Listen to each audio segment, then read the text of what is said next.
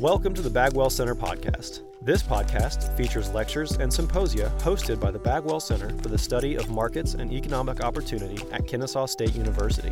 The Bagwell Center's mission is to provide a platform for an interdisciplinary study of the importance of markets and economic institutions in regard to resource allocation, entrepreneurial activity, economic prosperity, and improved human welfare. Through extracurricular outreach activities such as guest lectures, film screenings, workshops, fellowships, and reading groups, the Bagwell Center places an emphasis on educating students about the foundations of market institutions and examining the related impact of government policy in a mixed economy. For more information about the Bagwell Center and its programs, please visit coles.kennesaw.edu/econop. Thank you. I appreciate it. So, we're into hour two of talking about economics here at uh, Kennesaw State. This is the economic history part, and I don't know the rules and regulations in Georgia, but there's some places where what I just did right before we started, when, what's your name? Jose. Jose? Zach. Zach. Yes. Okay, I apologize. I'm hard. like, getting old is awful. Okay, so Zach comes in, says, How's everybody doing? And it sounded like a Friday morning, you know. Okay, so I turned on ACDC, Thunderstruck, get amped up, ready to rock and roll. Now, that if I were to call that music therapy, then there's some sense in which, in some places, I might be violating the law because I, need, I would need a license for that to be a music therapist. This is the antithesis, in some sense, of what ultimately made us very, very, very, very rich in the Western world today that is the, the adoption of what McCloskey and I call the bourgeois deal, which says, Leave me alone and I'll make you rich. So, the next few minutes, here is what we are up to. First, we're going to say a few things about what happened. What's the big historical thing that we want to explain? Second, we're going to talk a little bit about what didn't cause it. Okay. We're going to talk about what didn't cause it. The thing that we're trying to explain is the huge increase in standards of living that's happened primarily in Europe and the overseas extensions thereof, and that has started spreading around the world in the last few decades. What we call the Great Enrichment. We'll say a few things about what didn't cause it. We'll say a few things about what did. We'll make a few comments on how to organize society, the different deals that societies have come up with for how they conduct their affairs. And we might say a few things about taking candy from strangers, when that's a good idea, when that's a bad idea, and how remarkable it is that we do it. So, first, what happened? What happened? Again, this is the economic history talk.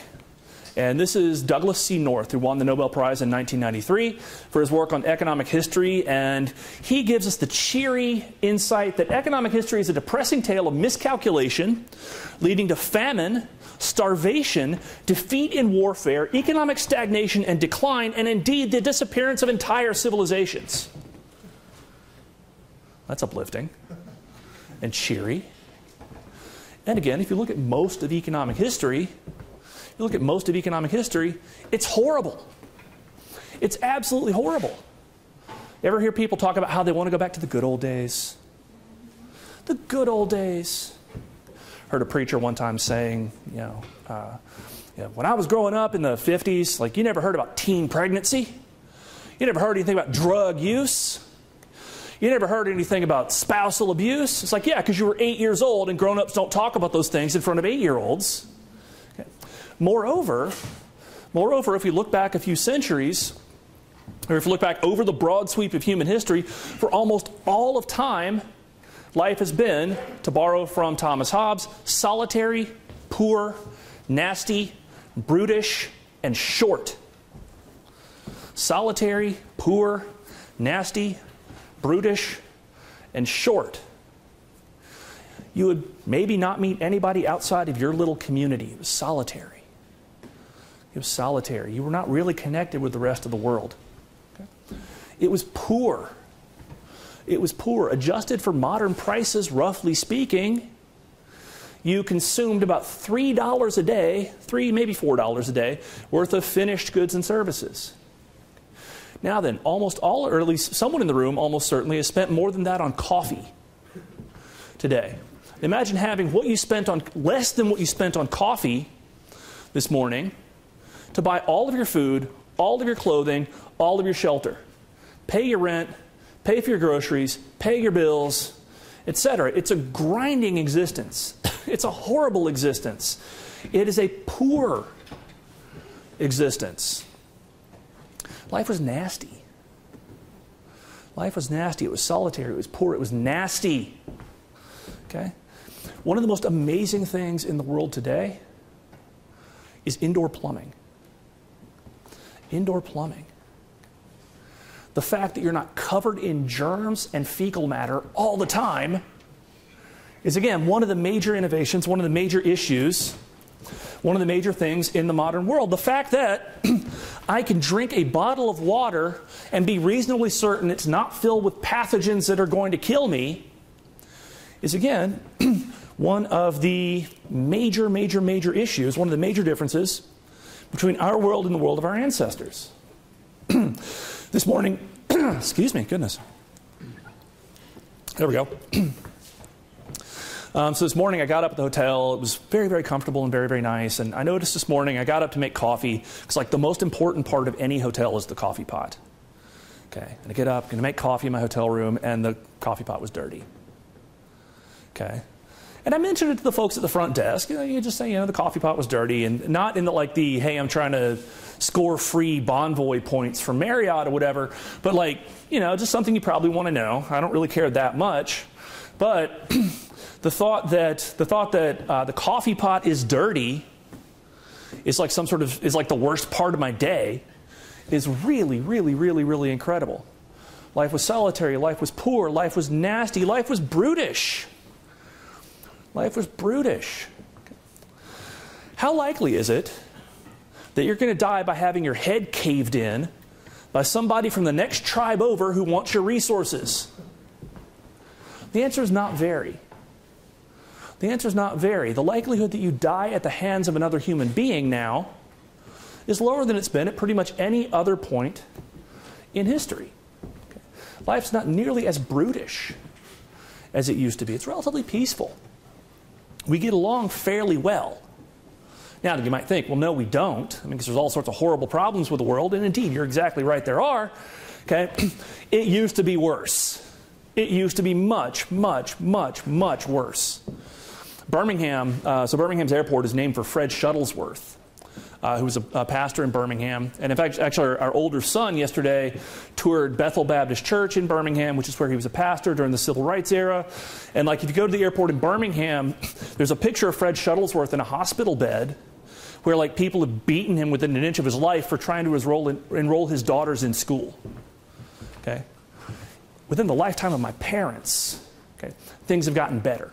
Okay? Kind of damns things with faint praise, but it could have been a lot worse. Life used to be short. Life used to be short. Life expectancy in the 20s, 30s. In the richest countries in the world, France, England, places like that, in 1800, life expectancy was about 40. I'm 42, I'll be 43 next month. So, by most historical standards, I'd be living on borrowed time. Okay? Now, that was driven primarily by very high infant mortality, very high child mortality. Okay, so that, you know, I, I wouldn't expect to drop dead at any moment right now, but I really wouldn't have that much time left. I really wouldn't have that much time left before I'm dead of tuberculosis or something to that effect. Now, in 2020, 2021, 2022, life expectancy in the poorest countries in the world is half again as long as it was in the richest countries in the world a couple hundred years ago. Life expectancy in a country like Nigeria is about 60. Okay. Again, a lot of this driven by big reductions in child mortality, by big reductions in infant mortality. Okay? What's happened? First, there are a lot more of us. There are a lot more of us. Okay? The world used to be very, very, very, very empty. Now it's just very, very empty. Okay? There was hardly anybody for a really, really long time, and then finally, a few millennia, a couple of millennia ago, things started to increase a tad, and then population started growing explosively during what we call the Great Enrichment. A lot more of us. We live a lot longer. We live a lot longer. People in Japan have life expectancy exceeding 80 years. Global life expectancy, again, is over 70. Global life expectancy is over 70. It's almost 70 in India. Okay? It's between 60 and 70 in Ethiopia. It's over 60 in South Africa. Okay? And now that if you know anything about, about India, Ethiopia, South Africa, um, these are not exactly free market paradises, one, nor for that matter are they among the richest countries in the world. And yet, and yet life expectancy has increased pretty dramatically in all of those places. Again, we consume more stuff. Output per person, our daily consumption, our daily bread. In 2011, prices in the United States is over $50,000 a year. Okay? That's an enormous, enormous, enormous amount of stuff. That's over $100 a day in roughly modern prices worth of finished goods and services. That's a lot of coffee. That's a lot of rent. That's a lot of food. That's a lot of everything. That's a lot of the kinds of things that make life, I think, worth living and life a lot less solitary, poor, nasty, brutish, and short than it used to be. But, one might say, these gains have come at the expense of the least of these among us. The gains have come at the expense of the least of these among us. Um, my church small group was reading a book by a guy named Eugene Peterson not terribly long ago, and, or that's a little over a year ago, I guess. And he talked about how standards of living in rich countries depend on low standards of living in not rich countries. The way he wrote it, or the way he put it, he said, For me to increase my standard of living, somebody else has to decrease theirs. Okay. I refute thee thus. Just in my lifetime, just in my lifetime, the raw number of people living in what we define as extreme poverty has fallen. Okay. To say nothing of the fraction of the human species that is not in extreme poverty, the absolute number of people living in extreme poverty has fallen precipitously over the last several decades. There's more of us, we live a lot longer, we consume a lot more, and poverty, like real, serious, honest to goodness poverty, okay? I don't mean like you're poorer than other people. I mean like you're poor relative to global and historical standards, okay, is diminishing and diminishing and diminishing as a fraction of the human experience. In short, if you're in this room, you're one of the richest 5% of people in the world, and you're one of the richest 1% of people who's ever walked the face of the earth. That's what we want to explain. How is it that we, who are probably not the descendants of gods and kings, ended up able to consume more than $100 a day worth of finished goods and services. First thing I'm going to do is knock out a few hypotheses for what it allegedly was. Okay, well, it wasn't because of saving. Now, I'm going to sound like your mom or your dad or your economics professor and say you should save. You should probably save more. Saving is good, saving is virtuous, saving is wise. Because at some point in the future, head and shoulders, knees, and toes aren't going to work as well as they used to. You're going to need prescription medicine. You're going to need oxygen tanks. You're going to need, you know, assisted mobility devices and things like that. Okay? We did not get rich, however, because of some sort of sudden increase in saving. Per capita income would rise a bit if we had more saving, but what we're trying to explain is a 1600% increase in standards of living, not a few percentage points. and moreover, in places like England, which were the, and England was sort of the seat of the Industrial Revolution and the seat of the Great Enrichment, saving was relatively low. So saving is good. You should do more of it. We need to have saving in order to have capital and production and things like that. But it wasn't because of some sort of big increase in saving that we got from a world of hardly anybody to a world of almost 8 billion people, from a world of $3 a day to a world of $30 a day globally and over $100 a day in places like the United States. It wasn't because of free trade. It wasn't because of free trade. Now, you ask any economist in the room, or ask any economist, period, should we have free trade, they're almost certainly going to say yes. Paul Krugman, who won the Nobel Prize in 19, or excuse me, 2008 for his work on economic geography and is sort of very much to the left of center politically, has said that if there's an economist creed, it would be I understand comparative advantage and I fully support free trade. And the move to free trade or to freer trade was really, really good. Okay? Why? Because we're able to exploit comparative advantage. We're able to enjoy a finer division of labor. We're able, therefore, to increase our productivity. But once again, the move to free trade doesn't explain the whole huge thing. It explains maybe a few percentage points. Moreover, people have been trading over very, very long distances for eons okay, without having a great enrichment. It wasn't because of a sudden move to free trade. It helped, but it only explains a little bit of what we really want to explain.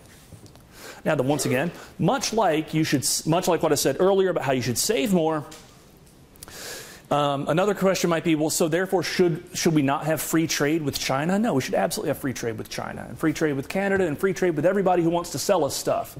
Okay, that'll increase our incomes. We'll have higher standards of living. But free trade alone does not explain how we went from again three dollars a day to thirty dollars a day around the world and 150 dollars a day in the United States. It wasn't because of railroads. It wasn't because of railroads.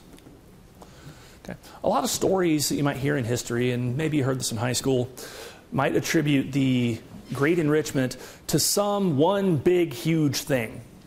Or maybe you hear, like, American industrialization owes its, owes its origins to the iron horse, which we rode from one side of the continent to the other. And it created the steel industry and the coal industry and all these other things. And the development of railroads is what ultimately led to American prosperity in the 20th century. It's a fun story, but it's false. The economist Robert Fogel, who shared the Nobel Prize with North, um, shared it in part for some of his work on the effect of railroads on economic growth. And he found that railroads didn't really do a whole lot for us. Okay, a couple of years worth of economic growth, 5% social saving but they didn't make the difference between industrializing and not industrializing. Okay? One of the points here, one of the points that Fogel made, is something that economists and econ students are fond of pointing out, and that's that there are substitutes everywhere for everything. There are substitutes everywhere for everything. There are a lot of ways to skin a cat, there are a lot of ways to move goods. And one substitute for moving things by rail is moving things by water. Okay? So Fogel argues Fogel argues that relative to canals and existing rivers and waterways, railroads didn't really do a whole lot for us. Now, then again, they might explain a couple of percentage points, but what we're interested in is the difference between $3 a day and $30 a day or $150 a day, something enormous, more than just a few percentage points. And you can do this for virtually every kind of great invention or great innovation that allegedly created long run industrialization. Nice to have, nice to have, but not decisive. It wasn't because of schooling. It wasn't because of schooling. Now, here's one that's kind of controversial because I'm a big fan of schooling. Indeed, I've devoted my life to it. Okay? It's my bread and butter, almost literally. But we didn't get modern economic growth because of somehow sudden increases in the number of people who went to school. Indeed, the economic historian David Mitch has argued that if anything, Victorian Britain, well, excuse me, well, just 19th century Britain generally, might have actually overinvested in schooling relative to, uh, relative to what was, uh, what would have been optimal, relative to what would have, what would have maximized growth. Schooling is great. You should pay attention. You should do more of it. You should read great literature, yeah, yada, yada, yada. Okay? But schooling is not the thing that led to a great enrichment. It wasn't because of science either. Now, again, I love science, and science is important, and science is cool, and science matters, and science certainly helps. Okay? And indeed, there's, there's probably a, a stronger relationship between developments in basic science today and long run economic growth. But if we're trying again to explain the great enrichment, science is not the thing that did it. Science is not the thing that did it. Okay? Indeed, the history of technology is such that science tends to lag behind technology. We figure out how to do something, and then we figure out how, then we figure out how it works. Okay? We figure out how to do something, and then later people come along and figure out how it works. Okay? So, for example, if you go to a bar and you order a mixed drink, and you ask the bartender to explain the complicated chemistry behind the drink, why does this taste good? Why is this pleasant? Why is this pleasing, etc.? It might not be able to explain it. Okay? Indeed, probably can't. Do you need a degree in chemistry to be a good bartender? You don't. Do you need a, degree in chemistry to be a barista? Again, you don't. Okay. Does David Beckham, maybe one of the greatest soccer players who ever lived, did he need to know advanced theoretical physics in order to kick a soccer ball with incredible accuracy? Again, no. He just did it and then we figured it out. Okay? So again, science is great, science is wonderful. Science, however, does not explain the, does not explain the great enrichment. It wasn't because of welfare. It wasn't because of welfare. Now, I noticed, I noted earlier that the number of people living in extreme poverty in the world has fallen pretty dramatically. And some people might say, well, that's because of welfare. That's because of social insurance in the 20th century. If you, have, if you play the game Civilization, so Civilization 2 Revolution is kind of my, my time waster on my phone. One of the wonders, no, excuse me, one of the social technologies that you can research and produce is social insurance, and that allows you to produce the universal health care wonder. And there might be reasons for universal health care, or things like that. Okay, um, there might be reasons for redistribution. Okay. However, if we want to explain why the least of these among us both historically and in the contemporary scene, have much higher incomes than our ancestors. Almost all of it is due to economic growth. Almost all of it is due to economic growth. Almost none of it is due to redistribution. The economist Robert Lucas, another Nobel Prize winner, once said that uh, of everything that is sort of antithetical to good, meaningful, serious, useful economic analysis, Hardly anything is more destructive than focusing on questions of distribution in the short run rather than questions of growth over the long run.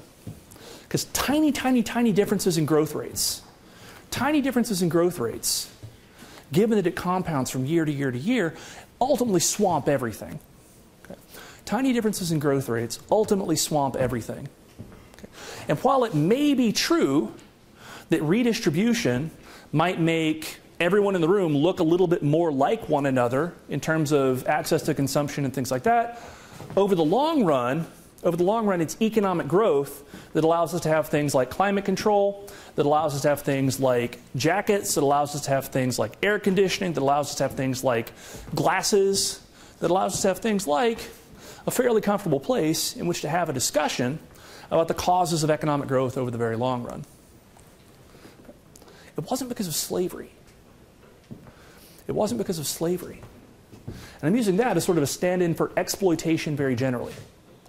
Okay, there are a lot of people who argue or who claim that the reason why Europe got rich and the reason why the United States got rich was because of exploitation of various kinds imperialism, colonialism, and slavery. The journalist Ta-Nehisi Coates um, quoted a historian named Edward Baptist in testimony before Congress claiming that in 1836, half of U.S. output came from slavery. Okay, and that sounds pretty bracing, and that sounds like a lot, but it's wrong. The way they got that number was by double counting and triple counting and things like that. If you've taken macroeconomics or are in macroeconomics, you know that gross domestic product is the market value of all finished goods and services produced in a country in a year. If you do the math correctly, you learn that slave produced cotton was really not that important to the American economy. It was big, it was big, and there was a lot of it, but it's a mistake by an order of magnitude to claim that half of U.S. income in 1836 was tied specifically to slavery. Moreover, Okay. Moreover, slavery is expensive, imperialism is expensive, colonialism is expensive. Think for just a second about what slavery is. It takes a human being creating the image of God and says, okay, look, the thing, that, dis- the thing that, that distinguishes you from all the rest of creation is your mind. We're going to pretend that's not a thing. And we waste the minds and the talent of generations upon generations upon generations of people. Moreover, if we think about the British Empire, if we think about the British Empire, it made some specific people very rich. Cecil Rhodes, for example, got rich because of slavery, slavery, imperialism, colonialism. There are a lot of people in the southern United States who got really, really rich because of slavery, imperialism, colonialism. Okay. What we're not trying to explain, though, is how some specific people got rich, but what increased average standards of living for everybody. In the case of the British Empire, imperialism was a net drag on economic growth. In the case of slavery, there's a very strong argu- argument to be made that slavery was and is a net drag on economic growth. The legacy of slavery might explain inequality, or it might explain some inequalities between groups and things like that. Okay? But it does not explain why the average today is so much higher than it used to be. Okay? So, slavery, colonialism, imperialism, exploitation. Okay? This is like the way, that, the way that Niall Ferguson put it. He's a historian. He said imperialism was the least original thing Europeans did after 1492. Okay? If there's any constant over all of human history, it's been human beings being horrible to other human beings. It's been slavery, imperialism, colonialism. And if anything, it's kept us poor. It has not, in fact, made us richer. So, what it was, enough of what it wasn't. What it was. Well, McCloskey and I argue that it was the adoption of what we call the bourgeois deal. Leave me alone, and I'll make you rich. Basically, it was a change in social institutions, a change in political institutions, a change in social institutions, a change in cultural institutions. It was first liberty liberty, the right to try new things, the right to try new things, the right to innovate without having to ask anybody's permission.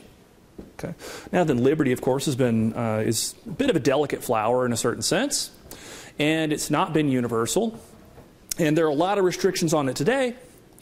But we got enough of it that people started innovating more.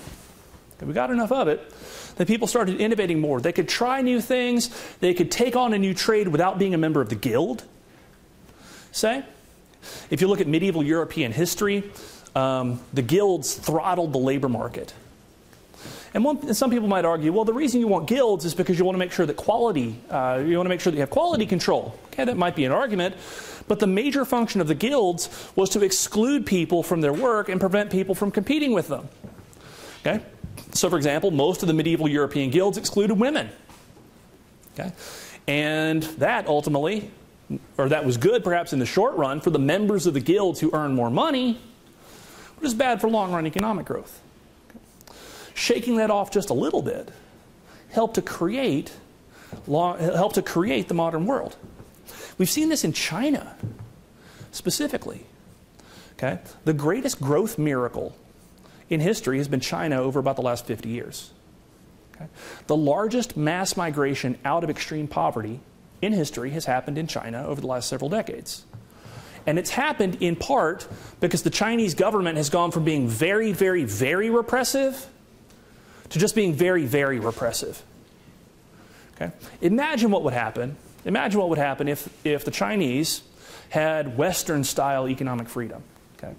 It would be an incredible, incredible, incredible world to live in. It happened because of dignity. It happened because of dignity. Dignity specifically for innovators and entrepreneurs, for people who came up with new stuff. In a lot of historical contexts, the word innovation meant heresy. To introduce innovations in the reading of Scripture, to dissent from orthodoxy, to come up with ways of doing things that might not be holy. Okay?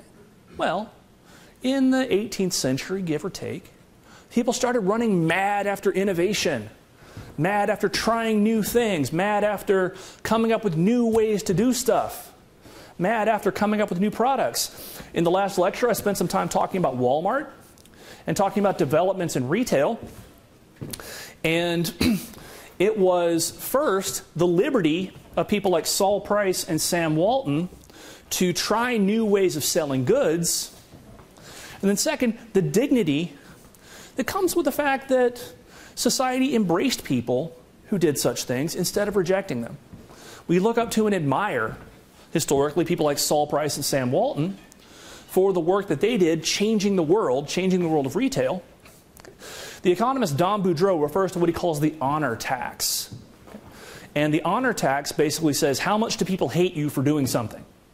Okay. It acts like a tax on that activity. Well, society started hating people less for inventing new tools, inventing new machines, coming up with new stuff, and that kind of set us off to the races. So, economic liberty, social dignity for entrepreneurs, the adoption, once again, of what we call the bourgeois deal. And the bourgeois deal is one deal among several. Okay.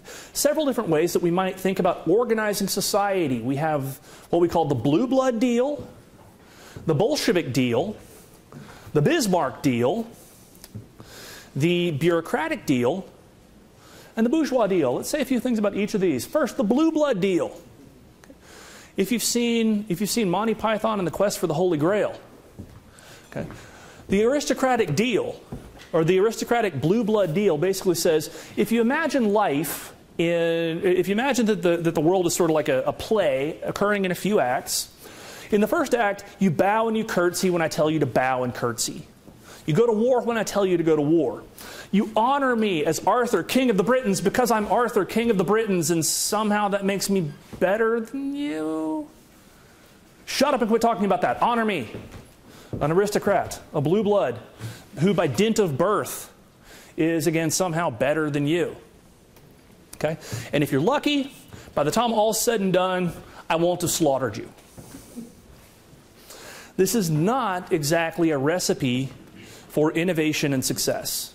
Okay? A world in which we elevate Arthur, king of the Britons, over everybody else, let him tell everybody else what to do, fight wars for his glory and his honor, okay, is not going to be a world that's conducive to economic growth. Moreover, it's not going to be a world it's not going to be a world that embraces a whole lot in the way of real serious innovation, specifically innovation in goods and services available to the least of these among us or available to the peasants and the common folk. Because Arthur, king of the Britons, under the blue blood deal, is the only one who really matters. The Bolshevik deal the Bolshevik deal, formulated by Vladimir Lenin and others who were the um, people who executed, executed the Russian Revolution, uh, then also executed an enormous number of human beings uh, shortly thereafter, said, you know what, the aristocrats are terrible. So is the bourgeoisie. What you need to do is you need to place your faith in the party, collectivize the means of production, socialize the means of production. Let's all be socialist okay? So that the means of production are commonly owned. They're owned by the working people. Now, the representatives of the working people are the party, and the members of the party are never wrong. Okay? If you do this, if you allow us to socialize the means of production and do exactly what we tell you and think exactly what we tell you to think and don't make any noise about it, then maybe we won't have liquidated you in a gulag by the time all is said and done. The Bolshevik deal. Right? I'm not going to mince words on this. The Bolshevik deal, adopted in the 20th century in the former Soviet Union, in Eastern Europe, in China, created the greatest humanitarian disaster the world has ever seen. I'll say that again. Adopting the Bolshevik deal created the greatest humanitarian disaster that the world has ever seen. Millions and millions and millions and millions of people either, one, slaughtered, or two, starved. Largely as a result, no, excuse me, not largely, but exclusively as a result of the ideas underlying the Bolshevik deal. Why not socialism? Because we tried it and it failed. And the Bolshevik deal, Again, not a recipe for rising standards of living. Okay. Turns out that you can't just rewrite human nature. And it turns out that collectivizing and socializing the means of production tends not to lead to a whole lot of innovation or a whole lot of efficiency. There's the deal offered by Otto von Bismarck in Germany, the Bismarckian deal, which kind of splits the two to a certain extent. And Bismarck says, you know what? Um, the bourgeoisie, they're exploiting you, and we don't want inequality, and these innovators are like bad dudes. But then also, we don't want complete totalitarian communism or socialism or anything like that. So, how about this? You recognize that the state, the state, is basically the lifeblood of your being. It's the essence of all that makes your life worth living. It will take care of you from cradle to grave. Pay your taxes. Lots and lots and lots and lots of taxes. And honor the government officials. And then by the end of the day, we'll have redistributed a bunch of income, and the bourgeoisie and the Bolsheviks will not have taken advantage of you. Well, maybe there might be, a, again, like I said earlier, there might be a bit of an argument for redistribution on at least some margins. but once again, this is not exactly a deal that embraces a whole lot in the way of innovation. This is not a deal that embraces betterment. It's not a deal that embraces long run change. It might be good for stability, maybe. Okay? But again, it's not really good for long run economic development. The bureaucratic deal is the fourth of the deals, the fourth of the ways that we can think about organizing society. And this is basically innovation by permission innovation by permission. You can try that as long as you've got a permit for it. The people who are doing the planning, the people who are making the policy, are people who have master's degrees in public policy and stuff like that. Experts. Ruled by experts who, can, who decide what is and what is not permissible, who decide whether or not you can, in fact, come up with a new way to move people from one place to another using an app on a smartphone. Or whether or not you can open a new restaurant, or whether you can try to come up with a new and more interesting cuisine. We have some personal experience with this. Several years ago, my, my wife started making kimchi, which is a Korean fermented cabbage, and it's spicy and delicious. And she thought, you know what, I could sell this stuff. And so she started trying to sell kimchi. Okay? and so she went doing all the stuff she needed to get a business license. She had to go to the health department and get the health department's approval. She goes to the health department and says, Hey, I want to make kimchi. They said, What's kimchi? She said, Wait, are you serious? He's like, So, no, no, we, we have no idea what this product is. She said, Well, it's fermented. He said, Oh, so you mean like beer? No, no, it's not beer. Uh, so is it like pickles? No, no said, okay, well, you need to go out to Montgomery. And like, eventually, this whole bunch of runarounds and things like that, and, and my wife gave up on it. Okay? The bureaucratic deal. The bureaucratic deal is one that embraces innovation, but only innovation that we understand and approve of. Okay? And the bureaucratic deal is a tax on innovation, a tax on economic growth. And if there's anything that's going to strangle prosperity in the 21st century, it's probably going to be this by comparison, the bourgeois deal. The bourgeois deal says, again, leave me alone and I'll make you rich. Okay. Honor me, or at least don't hate me too much for showing up on time, for paying my bills, for coming up with new stuff. Don't expect me to ask your permission to open a store in the county seat in rural Arkansas or rural Missouri or wherever because it's my money on the line. Okay? Let me take a risk. Let me take a risk. If I fail, then I reluctantly agree to accept the losses. Okay? Though you might notice that this is kind of unstable because one thing that's really, really easy to do, or at least fun to do politically, is to try to get other people to pay for your stuff. Okay? But it says, you know, let me try. If I fail, that's on me. If I succeed, let me keep the profits. Let me keep the profits to try even more new things. When all's said and done, I will have gotten very, very rich. Okay, and Sam Walton at one point was the richest man in the world. I believe now, if you combine the, the net worths of his heirs, the Walton heirs would be richer than Jeff Bezos or Elon Musk or Bill Gates. But at the end of the day, I will have made you rich. I will have made you rich. Okay? And indeed, he did. And they did. And if the economist William Nordhaus is correct, sure, Elon Musk made a lot of money. Jeff Bezos made a lot of money. Sam Walton made a lot of money.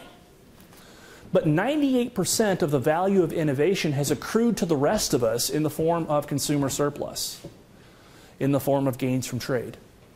Almost the entire benefit of innovation over the last several centuries has accrued to you and accrued to me. Intention. This is interesting intention doesn't really matter that much. Intention doesn't really matter that much. Okay? How do you get somebody to cooperate with you?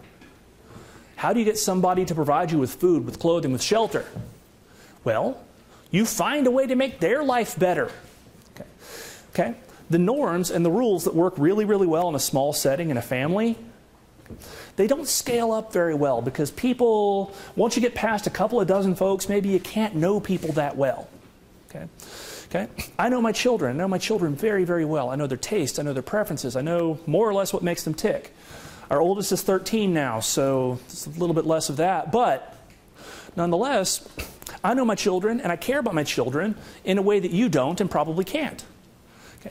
It is presumptuous. It's presumptuous for me to expect you to care about my kids the way that I do, for you to prioritize taking care of them the way that I do, and for you to intend their good the same way you intend your own or the good of your own children, your own family. The prosperity we have is an unintended consequence, an unintended consequence of the adoption of the bourgeois deal. As Adam Smith put it, he wrote, by preferring the support of domestic to that of foreign industry, a person intends only his own security, and by directing that industry in such a manner as its produce may be of the greatest value, he intends only his own gain, and he is in this, as in many other cases, led by an invisible hand to promote an end which was no part of his intention nor is it always the worse for the society that it was no part of it. By pursuing his own interest, he frequently promotes that of the society more effectually than when he really intends to promote it. Which brings us to strangers with candy. If you've eaten candy recently, it was made by a stranger. So you're drinking a, a monster energy drink. Okay. Do you know who made it? No. Coke? I, I don't know. No, I mean like the specific people. Oh, no, I don't Okay. Oh, you don't know? You don't care? Okay. What, why are you drinking the energy drink? To wake up. Okay. Right. This isn't doing it. No, I'm kidding.